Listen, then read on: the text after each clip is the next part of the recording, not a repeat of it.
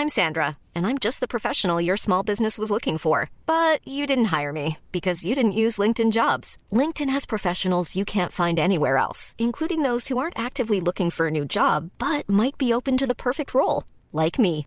In a given month, over 70% of LinkedIn users don't visit other leading job sites. So if you're not looking on LinkedIn, you'll miss out on great candidates like Sandra. Start hiring professionals like a professional. Post your free job on linkedin.com/people today.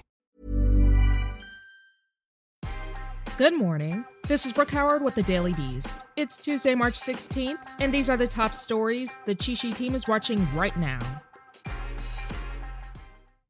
About four weeks before Donald Trump left the White House, his presidential advisor and son in law, Jared Kushner, went on one final official trip to Israel. And American taxpayers footed the bill for a $24,000 hotel stay. The expenditure is filed under the category Accommodation and Food Services in a publicly available spending database maintained by the federal government. Trump's senior advisor Jason Miller defended the hefty hotel bill, saying Kushner was there to help secure peace for Israel. While in Israel, Kushner visited the U.S. Embassy in Jerusalem, which Trump ordered to be relocated from Tel Aviv in a contentious 2018 move. Kushner attended a ceremony in which the compound was named in his honor. All of this over $700? Malik Halfacre wanted to split Janitrius Moore's $1,400 stimulus check 50 50. Halfacre is the father of one of her two children, and Moore, who works at a beauty supply store in Indianapolis, was reportedly not really feeling the financial split. Instead, as a compromise, she offered Halfacre $450. Apparently, this lower amount made Halfacre furious. The next evening, he allegedly stormed into Moore's home demanding his cut. When a family member stepped in and tried to stop Halfacre from taking Moore's money, Halfacre allegedly pulled out a gun and started shooting. Moore's seven year old daughter was killed, along with Moore's brother, her mother, and a cousin. Moore was injured but survived. Halfacre grabbed the couple's baby and fled, but was later arrested following a four hour standoff with police.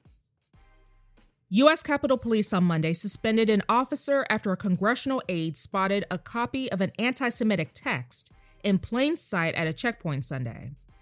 The unidentified aide provided the Washington Post with photographs they took of the Protocols of the Elders of Zion, which claims a sinister cabal of Jews control the world's banks, media, and governments to enrich themselves and dominate society. The copy appeared to have been downloaded and printed out from an anti Semitic propaganda website. The suspension appears to have been ordered after the Post provided the photos to the Capitol Police. A judge in Idaho issued a new warrant for anti government extremist Ammon Bundy's arrest after he was turned away from the Ada County Courthouse for refusing to wear a mask without a face covering, which is required in all Idaho courthouses. Bundy was prohibited from entering the building, thus missing the start of his jury trial on misdemeanor charges of trespassing and resisting arrest. In response, the magistrate judge ordered Bundy to be arrested for failure to appear. Bundy was at the courthouse to fight charges stemming from an incident in August when he entered the state capitol during a special legislative session and refused to leave. Idaho state police were forced to remove Bundy from the building, wheeling him out in an office chair before driving him to the Ada County Jail. Was this really that serious? Priorities, people. An assistant principal and her teenage daughter were arrested Monday and charged with hacking into student accounts to rig the Homecoming Queen contest last fall.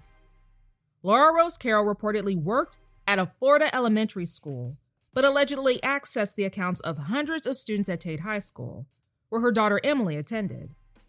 The 17 year old was named homecoming queen in October, but hundreds of the votes were deemed to be fake, with a lot of them coming from a single IP address. In addition, the teen allegedly bragged to other students that her mother had hacked into the system to boost her votes. That's all for this morning. Check back every weekday morning and afternoon for more of the news you need to know. Find us wherever you listen to podcasts.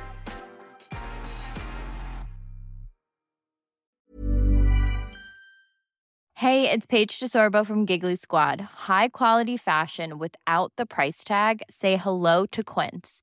I'm snagging high-end essentials like cozy cashmere sweaters, sleek leather jackets, fine jewelry, and so much more. With Quince being 50 to 80% less than similar brands. And they partner with factories that prioritize safe, ethical, and responsible manufacturing. I love that. Luxury quality within reach. Go to quince.com slash style to get free shipping and 365 day returns on your next order. Quince.com slash style.